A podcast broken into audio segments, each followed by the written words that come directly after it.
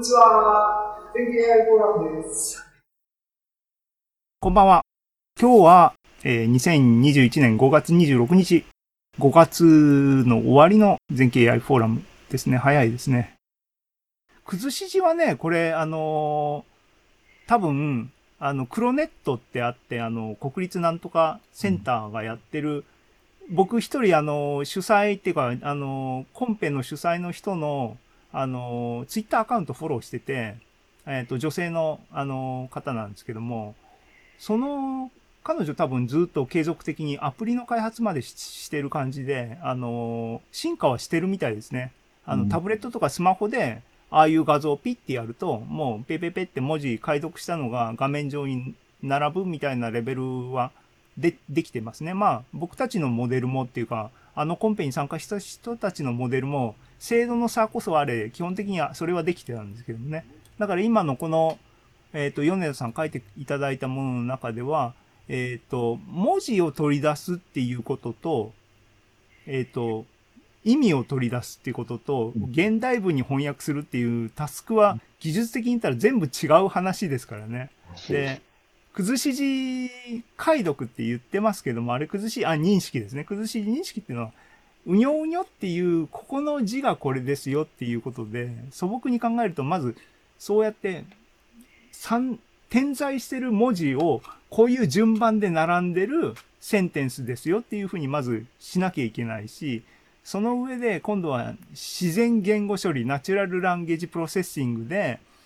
意味を取って、翻訳、現代文に翻訳っていうプロセスをして、我々に現代人が読める日本語になったりとか、もっと言えば英語に行ったりとか、外国語にしたりとか、うん。ね、あと、その、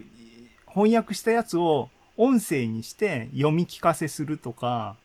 えー、なんかね、あの、広がり方はいくらでもあるんだけども、それぞれが特に自然言語処理って、あの、結構、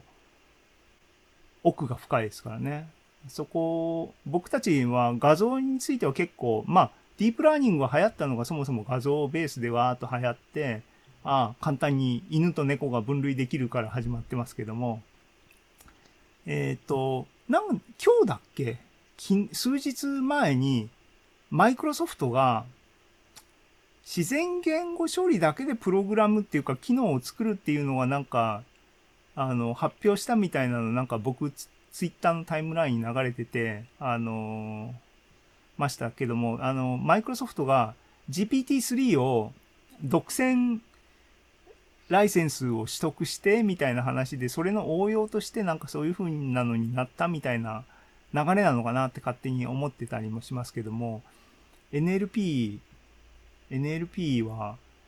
今でもあの辺の話って、僕ごめんなさい、なんか取り留めがない話をしてるな。えっ、と、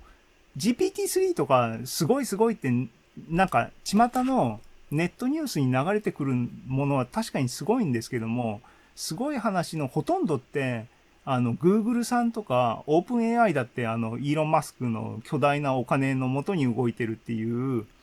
リソースで、あの、分回して、あの、要するに、札束で殴りつけるみたいな人たちが成功してる話なので、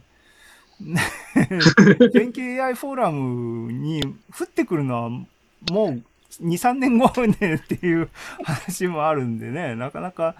こう、できることできないこと、だからニッチ、ニッチっていう言い方は初めからニッチに言ってもしょうがないですけども、なんか、いい手頃なターゲットっていうのをなんか見つけて、うん。いいる必要がありますよね、きっとね。えー、長東さんは、ああ、エクセル化されてるだけで、スケジューリングの話ですね。エクセル化されてるだけでまだマシで、某所はホワイトボードで人的にやってた。でも、ホワイトボードでやってるシステムを改善しましょうって言ったら、まず初手としてできるのは、ホワイトボードをスマホでピッてやったら、エクセルなりスケジューラーにデータを落とし込んでくれるアプリを、認識アプリを作ったら、まず一段階できるみたいなね。それはすぐに、今、あの、画像認識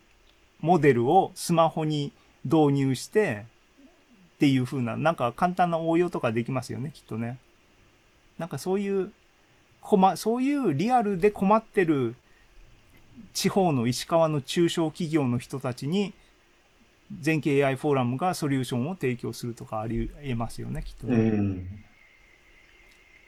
それはいいですね。そういう